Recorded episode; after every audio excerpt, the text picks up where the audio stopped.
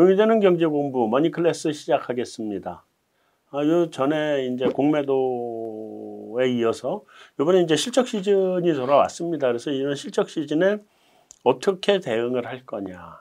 그러니까 작년에 주식을 처음 시작하신 분들은 유동성 장세만 지금 본 거고 실적 장세는 지금 못 본 거잖아요.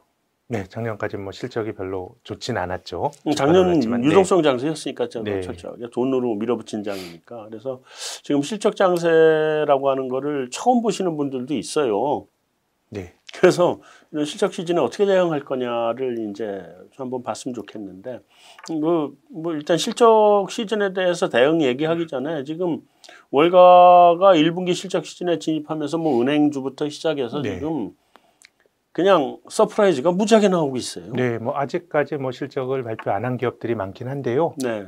S&P 500 기업 중심으로 해서 실적 시즌 초반에 발표한 기업 중에서 음. 80%가 애널리스트의 시정, 추정치보다 더 좋게 나왔습니다. 그러니까요. 한두 배씩 나온 데도 있던데. 예, 뭐 한국은 아직까지 뭐 많이 발표가 되진 않았는데, 네.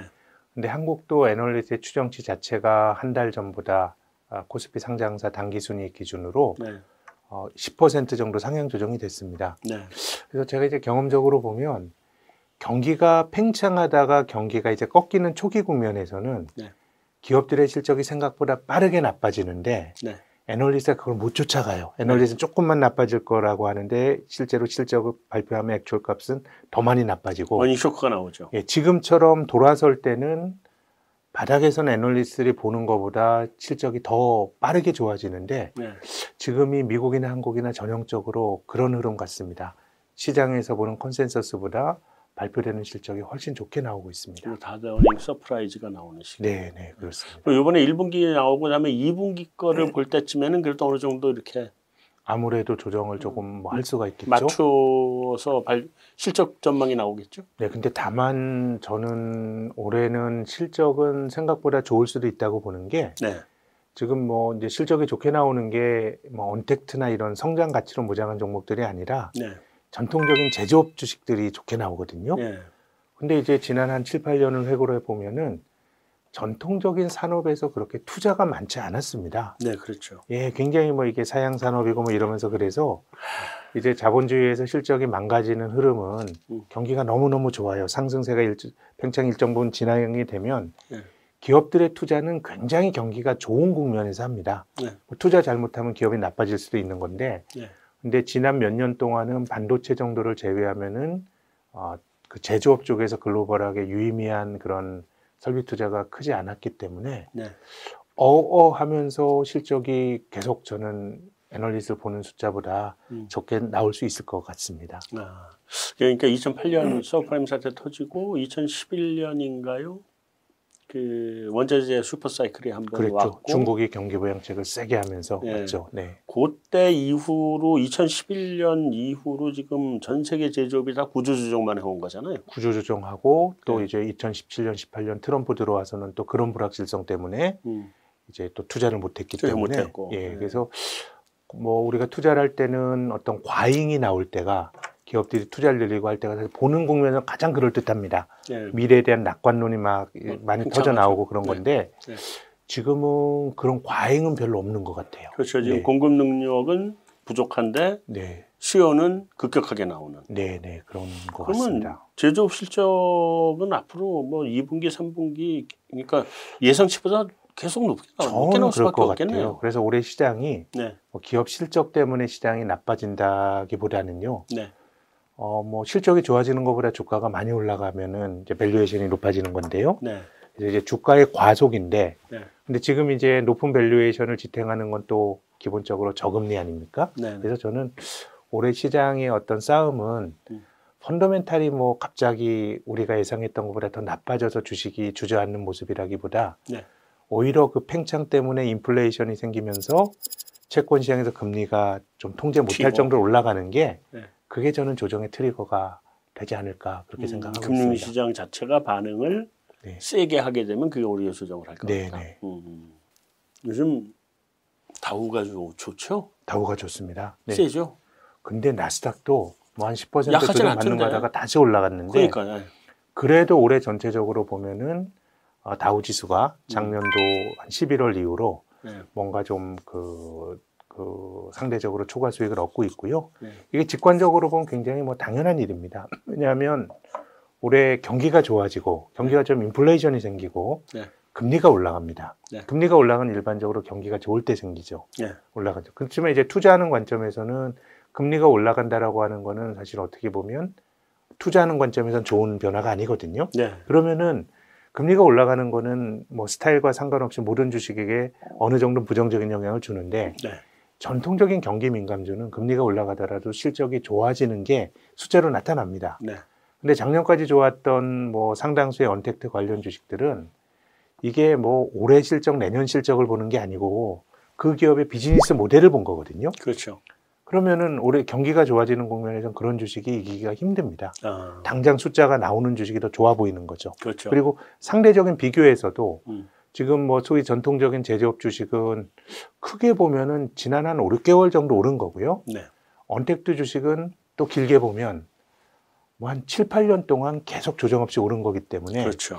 전체적으로 무게 중심은 실적이 좋아지는 좀 전통 산업 주식들이 물론 이제 뭐 산업의 구조적인 변화 이런 걸 보면 이게 그러면 지난 7, 8년 동안 성장주가 올랐던 것처럼 이게 올라갈 거냐 여기에 대해서 뭐 좀 고민이 필요하겠지만 네. 뭐 올해만 놓고 본다 그러면 제 생각에는 상대적으로 우리에게 좀 익숙한. 예, 제조업 쪽이 좀 나아 보입니다. 음. 근데 어쨌든 간에 지금 다우지수 뭐 사상 최고치 계속 날아가고 있고 나스닥도 뭐 말씀하신 거. 주춤 주춤한가 하더니 또 다시 나 달리기 네, 시작했고 그렇습니다. 이게 그러다 보니까 미국 증시가 이렇게 보면 하루는 쫙 잡아 뺐다가 네. 그 다음날 어 너무 달렸나 이렇게 좀 주저앉고 어, 네. 또 다시 잡아 뺐다 이게 지금 왔다 갔다 반복인 것 같더니 네. 좀더 달린다고 봐야 돼요. 뭐 굉장히 센 거죠. 뭐 주식이란 게뭐 아무리 강세장이라도 계속 올라갈 수만 없고 네, 오르고 내림이 반복이 되는데 강세장의 전형적인 특징은 조정은 얕고 반등은 큰 거거든요. 그렇죠. 뭐 전형적으로 그런 이름이 가고 있고 음, 저는 앞서서 지금 뭐 경기라든가 이런 것들이 올해 굉장히 좋아지는데 네, 저는 본질은 저금리라고 봅니다. 음, 그렇죠. 근데 이제 어 뭐 금리 상승세도 2, 3월에 좀 강하게 나타났다가 좀 주춤하고 있는 이런 상황이기 때문에 네, 금리가 유의미하게 올라가지 않는다 그러면은 제 생각에는 주식이 음. 뭐 한국이나 미국이나 그렇게 쉽게 좀 뭐 큰 조정을 받지는 않을 걸로 봅니다. 아, 쉽게 꺼지진 네. 않을 거다. 힘이 힘이 좋다. 네. 네. 자 다음 넘어가세요. 그 인플레 지금 뭐 한동안 논란이 됐었잖아요. 네. 인플레가 뭐 인플레가 온다 안 온다 그래가지고 저기 미국의 노벨상 받은 크루그만이나 조셉 스티글리츠는 안 온다. 네, 뭐 주- 정부가 돈 써야 된다고 생각하는 진보주의자들은 무슨 인플레 걱정을 하냐. 네. 예, 그다음에 그런 이제. 노벨상을 예. 못 받은 래리 서머스나 아니면 네. 누구예요 그, 그 교과서 쓴 그 프랑스 base 사람 뭐 이런 하여튼 블랑샤드 뭐 이런 네, 사람들 네, 네, 네. 그 물가 상승 온다. 네. 그냥 노벨 노벨상파하고 미, 비노벨상파가 지금 그런가요? 붙었어요. 예, 예, 예. 네. 어떻게 봐야 돼요? 지금 인플레 와요 안 와요? 음, 저는 장기적으로 보면은 인플레의 가능성은 매우 낮다고 봅니다. 이제 이미 좀 있으면 노벨상 받으시겠네. 아유 아닙니다. 저처럼 뭐 저잣거리에서 일하는 사람이 근데 올해만 놓고 보면 우리가 이제 글로벌 금융 위기 이후에 어 하이퍼 인플레이션을 걱정하는 사람들이 있었습니다. 돈을 이렇게 많이 푸는데 네. 돈의 가치가 떨어지고 물건 가치가 높아진 인플레가 안 오겠어라는 생각인데 네. 근데 지난 10여 년을 생각해 보면은 인플레가 안 왔죠. 아 없었죠. 유의미한 인플레는 없었습니다. 근데 중간중간 보면 좀 지나고 나면 야 그게 일시적인 물가 반등이었네라고 생각하지만 음. 그건 우리가 지나고 나서 결과를 아니까 그런 거거든요. 네 그렇죠. 근데 2011년 이땐 ECB가 긴축을 했어요. 네. 지나고 났더니 아 바보같이 긴축을 했다 하지만 그 국면에서 인플레가 온다고 생각을 했던 거고요. 그렇죠. 또 2018년에도 굉장히 미국의 10년짜리 금리 3%가 넘게 올라가고 인플레가 생겼거든요. 그렇죠. 그래서 장기적인 비화는 상관없이 예. 주식이 조정 없이 올랐을 때 음. 인플레이션이 일종의 기저 효과라도 생기게 되면 저는 금리가 네. 불안하게 움직일 수 있다고 봅니다. 지금 미국이 올해 6% 6% 성장이 아니라 뭐 7% 이상 성장할 수 있는데 네. 10년짜리 금리가 뭐 1.56이라 그러면 이건 너무 낮은 거거든요. 그렇죠. 그러면 이제 그 과정에서의 금리의 발작이 나타날 수 있는데 네. 그래서 저는 올해는 미국 정부가 네. 너무 과욕을 안 부리는 게 전 좋다고 생각합니다. 음. 2018년에 2009년 이후에 글로벌 시장의 강세장에서 미국이 제일 세게 조정을 받던 게 2018년이었거든요. 네. 그때 왜 그랬냐 하면 2017년 말에 트럼프가 감세를 해줬습니다. 네. 그때 미국 경제는 좋았어요. 네. 좋았는데 감세까지 하면서 뭔가 다시 기름을 부으니까 네. 2018년 하반기에는 물가상 꽤 높았고 네. 10년짜리 금리도 많이 올라갔거든요. 네. 근데 올해 미국 경제는 그냥 놔둬도 굉장히 좋을 확률이 높습니다. 어, 미국 사람들의 그 소득에서 소비하고 남은 게 이제 저축이죠. 네. 근데 2015년 이후로 보면 2015년부터 2019년까지는 미국의 가계 저축이 연간 1조 3천억 달러에서 1조 한 4천억 달러 왔다 갔다 했습니다. 네. 근데 작년에는 가계 저축이 5조 4천억 달러였어요. 그럼 지금 4조가 초과. 초과한 거죠. 그러니까 뭐 작년에 미국에서 없어진 일자리가 네. 거의 뭐 저임금 일자리가 많이 없어졌는데 네. 뭐 그런 사람들은 월급 받는 것보다 오히려 실업 수당 받는 게 뭐 단기적으로는 충분히 더 나은 게 될 수도 있고 네. 형 직접적인 그 재난지원금 받았잖아요. 네. 그렇죠. 코로나 때문에 움직이지 못하면서 저축이 굉장히 많이 쌓여 있어서 음. 진짜 보복 소비가 세게 나올 수가 있는데 네.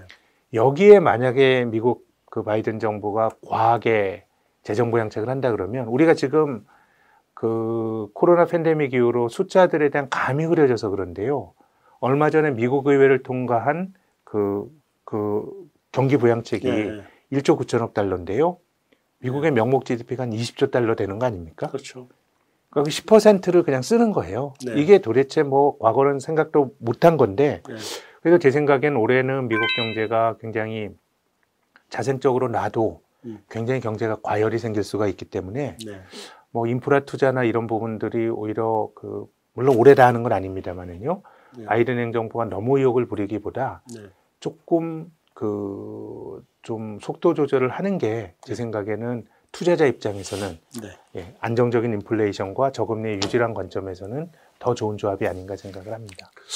속도 조절을 안 할 것처럼 보이던데요. 옐런 얘기하는 거 보면 근데 조금 욕심이 강하긴 한데 고압 경제 얘기하잖아요. 여전히. 그러니까 장기적으로 보면 전 그 스탠스가 맞다고 봅니다. 네, 그렇죠. 예, 근데 단기로는 지금 안 단기로 보면 거죠. 주식이 작년 이후로 이렇게 많이 올랐는데 네. 그럼 이게 굉장히 주식 들고 있는 사람들에게 음. 주식을 팔 수 있는 그런 어떤 좀 어떤 사인이 전 될 수도 있다고 봅니다. 네. 그래서 금융위기 이후로 보면 금융시장이 미국이 좋아질 때가 네. 2011년이 금융위기의 어떤 우려를 딛고 좋아질 때가 시장이 조정을 받았고요. 네. 경기가 조금 좋아져서 2013년에 어, 버냉키 의장이 테이퍼링을 한다라고 하는 양적 완화 축소를 시사할 때 주식이 좀 흔들렸고 네. 또 2018년 미국 경제가 좋을 때 흔들려서 네. 그래서 저는 뭐 펀더멘탈이 중요하냐 유동성이 중요하냐 사실 기계적으로 어떻게 나눌 수 있겠습니까? 다 중요한데 네. 그래도 금융위기 이후의 흐름을 보면 저는 저금리라고 하는 게 절대적으로 더 중요했다고 봐요. 네. 인플레나 금리 상승 경기가 좋을 때 생기는데 네. 그 과정에서 금리가 속도 조절을 못하고 올라가고 사람들이 불안해할 때 주가가 조정을 받았기 때문에요. 그래서 올해도 너무 좀 정부가 좀 과욕을 부리지 않는 게 미국 정부가 저는 투자하는 입장에서 좋다고 봅니다. 정치인 입장에서는 이제 과욕을 대체로 부리더라고요. 그래서 예. 그, 그건 전 세계 공통인 것 같아요. 정치인들은 다 과욕을 부릴 수밖에 없는 것 같은데 아까 말씀하셨던 것 중에 2011년 물가는 원자재 슈퍼사이클 물가요. 네, 그러니까 그거는 사실은 중국 네, 중국 예. 영향도 컸고 그러면서 그 전통 산업들이 전부 다 내달렸는데 그래서 공급과 막 공급 늘렸다가 다 구조조정한 거죠. 네, 네, 특히 뭐 조선, 해운, 철강 이쪽 아주 네. 초토화됐죠 그쪽이. 그렇죠. 네, 결국은 그런 거였고 2018년은 17년 GDP 이제 이제 감세를 하고 18년이 온 거잖아요. 그렇죠. 네, 근데 제가 최근에 통계를 좀 해봐야 해서 쭉 짚어봤는데 그 17년 감세 때문에 18년부터 GDP 갭이 플러스가 나오더라고. 그렇죠. 금융위기 이후로 18, 예, 19가 예. 둘다 플러스 갭이 나왔거든요. 네, 네. 처음으로. 네, 네, 그러니까 감세 영향인 것 같아요. 네, 네, 네, 그래서 그리고서는 그냥 놔뒀으면 지가 알아서 꺾여 내려와야 될 건데 코로나가 대신 터져줘서 네, 네, 오긴 했는데 제가 보니까 GDP 갭 플러스가 한 2년 가면 터지더라고요. 네, 네. 역대 모든 금융 위기가 다 플러스 갭한 2년. 근데 그게 참 이제 신기한 게 네. 이제 GDP 갭이 플러스가 됐다는 게 경기가 약간 이제 과열의 징후인데 그렇죠. 그럼 GDP 갭이 마이너스란 건 사실은 어, 실물 경제가 포텐셜만큼 성장 못하는 건데 그렇죠. 아마 과거에 보면 그랬을 땐 주식이 아마 성과가 주식이 좋기는 어려웠을 것 같은데 네. 지금은 뭐 GDP 갭이 마이너스일 때도 미국 같은 경우는 주식이 그렇죠. 2000년에 많이 올랐으니까 네, 네. 확실히 금융시장이 음. 중앙은행이 만들어내고 있는 그런 인위적인 저금리에 네.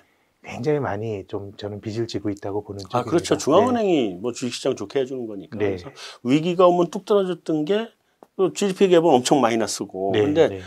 지수는 그때부터 꾸준하게 달리잖아요. 네. 지난번 서브프라임 이후에 지수도 한 10년 동안 달린 거 아니에요? 10년 넘게 달렸죠. 2009년부터 뭐 네. 길게 보면은 뭐 지금까지 그 미국은 온다고 봐야죠. 팬데믹은 좀 외부 충격이니까 이상한 네. 거니까 이건 빼버리면 네. 지금까지 달려오고 있는 거죠. 미국 증시 만들어지고 최장 기간의 강세입니다. 지금. 네, 경기도 사실 최장기간 강세였고. 그랬었죠. 네. 네. 그래서 그런 면에서 놓고 보면 이번에 부양책이 세게 나오면 또다시 플러스 갭 나오고 잘못하면 터지는 거 아닌가 하는 우려를 할 수 있는 건 맞는 것 같아요. 네. 좀 적게 나와도 괜찮을 것 같긴 한데 어쨌든 간에 그렇다고 하는 거는 자 부양책이 안 나와도 주- 지수는 오- 최소한 올해는 달릴 네. 거고 네. 부양책이 나오면 더 세게 달리고 음, 그렇게 보면 되는 거죠. 부양책이 나오면 네. 제 생각에는 그 인플레 기대 심리를 어떻게 반영하느냐가 음. 그래서 금리가 올라가면 저는 그것이 경기 회복에 대한 기대를 반영하는 거지만 네. 주식은 안 될 거라고 봅니다. 미국의 금리가 올라가면 네. 경기가 좋아질 거라는 것보다는 오히려 금리가 올라가는 거에 대해 좀더 민감히. 왜냐하면 지금 뭐 금리 올라가면 주식의 valuation이. 뭐 네. value이 사상 최고치입니다. 네, 그럼 그렇죠. 이걸 지탱하고 있는 건 뭐 올해 뭐 실적이 좋아질 거라고 보- 보는 거 아닙니까? 네, 네. 그걸 감안해도 valuation이 높은 거예요. 감안해도 예, 그러면은 이걸 지탱하는 건 저금리니까 네. 이제 뭐 경기가 얼마만큼 좋아진다라는 쪽보다는 음. 이제 얼마나 채권 시장에서 인플레 기대 심리를 중앙은행이 안정적으로 네, 조정을. 하면서 음. 이게 제 생각엔 굉장히 중요한 변수라고 봅니다. 음, 그러니까 그러면 제가 이제 제가 결론으로 정리한 거를 재정리를 고조 수정을 해야 되겠네. 나 이거 답이 있겠으니까 그러니까 정부가 가만히 있으면 주식시장은 적당히 잘 달리고 이제. 네, 정부가 막 쏟아부으면 원칙적으로는 더 많이 달릴 수 있는데 네, 근데 채권 시장에서 금리가 더 빨리 반응하면 네. 조정으로 갈 수밖에 없고 저는 그렇게 2018년이 그랬다고 음, 봅니다. 그렇죠. 네. 네, 알겠습니다. 그래서 그런 정도로 그럼 좀 보셔야 될 거는 어, 변수는 미국 정부가 부양책을 세게 쓰느냐 하나 보셔야 되고 다음에 그때의 채권 시장의 실세 금리가 얼마나 빨리 튀느냐 네, 네. 그 두 가지가 가장 큰 변수인 걸로 한번 생각하시면 좋을 네. 것 같습니다. 네. 자, 우리 시장으로 좀 돌아와서요. 우리 지금 유동성 장세에서 실적 상세로 지금 들어온 거라고 뭐 봐야죠. 그렇다고 봐야죠. 지금 뭐 전통적인 제, 올해 뭐 주가가 올라가는 것들은 거의 뭐 올해 증익이 되는 네. 이익이 늘어나는 종목들이 많이 오르고 있으니까요. 네. 이게 뭐 서로 이제 뭐 뒤섞여서 나타나고 있다고 봐야 될 것 같습니다. 네. 자, 실적 상수는 대충 이제 전환이 돼서 온다고 보고 그러면 성장주들 중에서도 실적이 뒷받침해 주는 애들은 더 갈 거고. 그렇죠. valuation 오빠 올해 저는 네이버가 전형적으로 그런 것 같아요. 네. 네이버가 올해 전체적으로 코스피도 좋았지만 시장 대비해서 굉장히 아웃퍼폼을 하고 있거든요. 네. 네이버는 성장주의 반열이지만 올해 실적도 좋습니다. 그렇죠. 그래서 지금은 성장의 가, 성장과 가치 뭐 이런 식의 구분이라기보다는 네. 올해 기업이익의 증익 여부가 네. 주가를 지금까지는 결정한 핵심적인 변수였던 것 같고요. 네. 그러다 보니까 상대적으로 뭐 사이클을 타는 전통 제조업 주식의 성과가 더 좋았던 거고요. 네. 그래서 뭐 올해 전체적으로 보더라도 저는 뭐 그런 흐름이 아닐까 생각을 합니다. 전 사실은 우리가 이제 IT 투자를 본격적으로 이제 뭐 IT가 일상화되기 시작한 게 우리나라 1990년대 정도.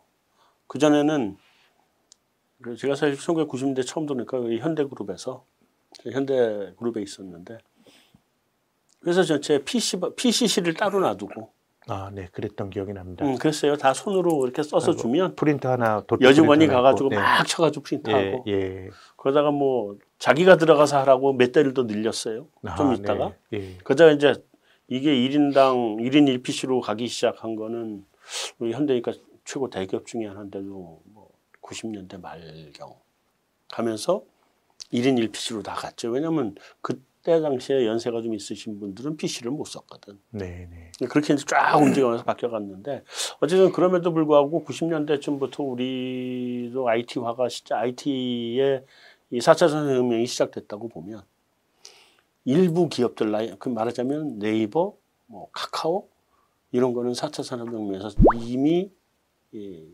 가치주로 바뀌었다. 음, 그렇죠. 뭐 전혀 뭐 이익이 없이 네. 어떤 그 성장에 대한 컨셉만 갖고 이제 하는 그런 주식도 이제 아닌 것 같고 네. 물론 이제 성장에 대한 기대로 반영되기 있기 때문에 음. 시장 대비 밸류에이션은 비싸지만 네. 그게 어떤 비즈니스 모델만 사는 게 아니라 음. 이미 뭐 돈을 벌고 있는 그런 그러니까. 종목에 반열에 올랐다고 봐야죠. 그렇게 봐야 되겠죠. 네. 그러니까 4차 산업혁명이 이제 물이 있기 시작했다라고 사실은 크게 보면 평가를 해야 될 것 같고. 자, 현재까지 발표된 1분기 실적에 대해서 평가는 뭐 기본적으로 다 말씀을 해주시긴 했는데, 네. 어, 우리는 그래도 아직은 일부밖에 안 나왔잖아요. 네, 네. 네. 그래서 뭐 시장의 기대치를 가지고 봐야 되는데 네. 뭐 이제 애널리스트들이 요즘은 이제 공시가 강화돼서 기업에서 미리 숫자를 말해주고 이러진 않는데 네. 그래서 뭐 방문도 하고 전화로도 물어보고 하면은 음.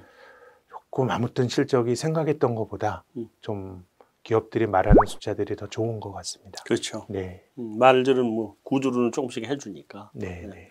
아, 실적이 좋다. 그리고 계속 간다. 코스닥 기업들도 실적이 좋다고 봐야 되나요? 코스닥은 말하기가 힘듭니다. 코스닥 우리 코스피가 종목별로 800개인데 나눈다? 음, 코스피는 천, 그 코스닥은 1,400개입니다. 코스피가 네. 더 많고 음. 그 중에서 뭐, 뭐 저희 회사를 했던 증권사에서 커버하는 게 50개 내외니까요. 음, 그것이 뭐 일부 종목의 흐름이지 음. 코스닥 시장을 전체적으로 대표한다라고 말할 수는 없는데 아. 코스닥 시장도 뭐 이렇게 증권사에서 리서치하는 기업들의 실적 추정치는 음. 뭐 코스피와 비슷하게 상향 조정되고 있습니다. 계속 상향 네. 조정되고 있다. 아, 그러면 전반적으로 이게 시장이 유동성장에서 실적장으로 바뀌어 왔고, 근데 실적장인데 대부분 실적에 대한 전망치가 1분기도 좋고 2분기도 좋고 계속 좋을 거로 본다고 하면 네, 전반적으로 어, 실적이 좋아질 주식만 골라 놓으면 네. 올해 1년은 별로 그렇게 걱정 안 하고 푸근하게 가도 되겠네요. 그러니까 조금 이제 전통적 기준으로 네. 작년 같은 경우 이제 저 같은 사람이 시장이 볼 때 조금 불편함이 있었어요. 네. 어, 물론 이제 제가 뭐 시장에 적응 못했다라고 볼 수도 있는데 네. 아, 돈을 못 버는데 비즈니스 모델만 보고 굉장히 valuation이 비싼 주식들은 음, 이거는 PER 70배, 80배짜리가 막 올라가니까 네. 아, 이게 뭐 새로운 세상의 변화이기도 하지만 좀 불편했는데 네. 올해 같은 경우는 그래도 조금 기준들이 네. 뭐 올해 실적이나 이런 걸로 잡히는 기업들이 움직이고 있어서 네. 조금 제가 보는 관점에서는 조금 종목을 고르는 기준이나 이런 것들이 조금 클리어해진 거 아닌가 뭐 음. 그렇습니다. 네. 이제 종목을 잘 골라야 된다는 뭐 이런 그런 어려움은 있겠지만 그래도 실적에 focusing하면 실적에 네, focusing을 해서 보면 좋은 종목들이 눈에 보인다. 네, 그렇습니다. 네. 알겠습니다. 자 그러면 그런 정도로 해서 우리 실적 시즌 이미 어, 실적 시즌에 들어온 상황인 것 같고요. 이런 실적 시즌에서 굳이 그뭐 경기 민감 성, 그러니까 성장주다, 경기 민감주다 또는 가치주다 이런 거 구분할 게 아니라 실적이 잘 나오는 주식이 어떤 주식이고 그 실적이 잘 나올 주식 중에 상대적으로 저평가되어 있는 주식을 고르는 게 어, 이번에 실적 시즌에 대응을 하는 방법이겠다. 이렇게 정리를 해드릴 수 있을 것 같습니다. 어, 감사합니다. 네, 고맙습니다. 네.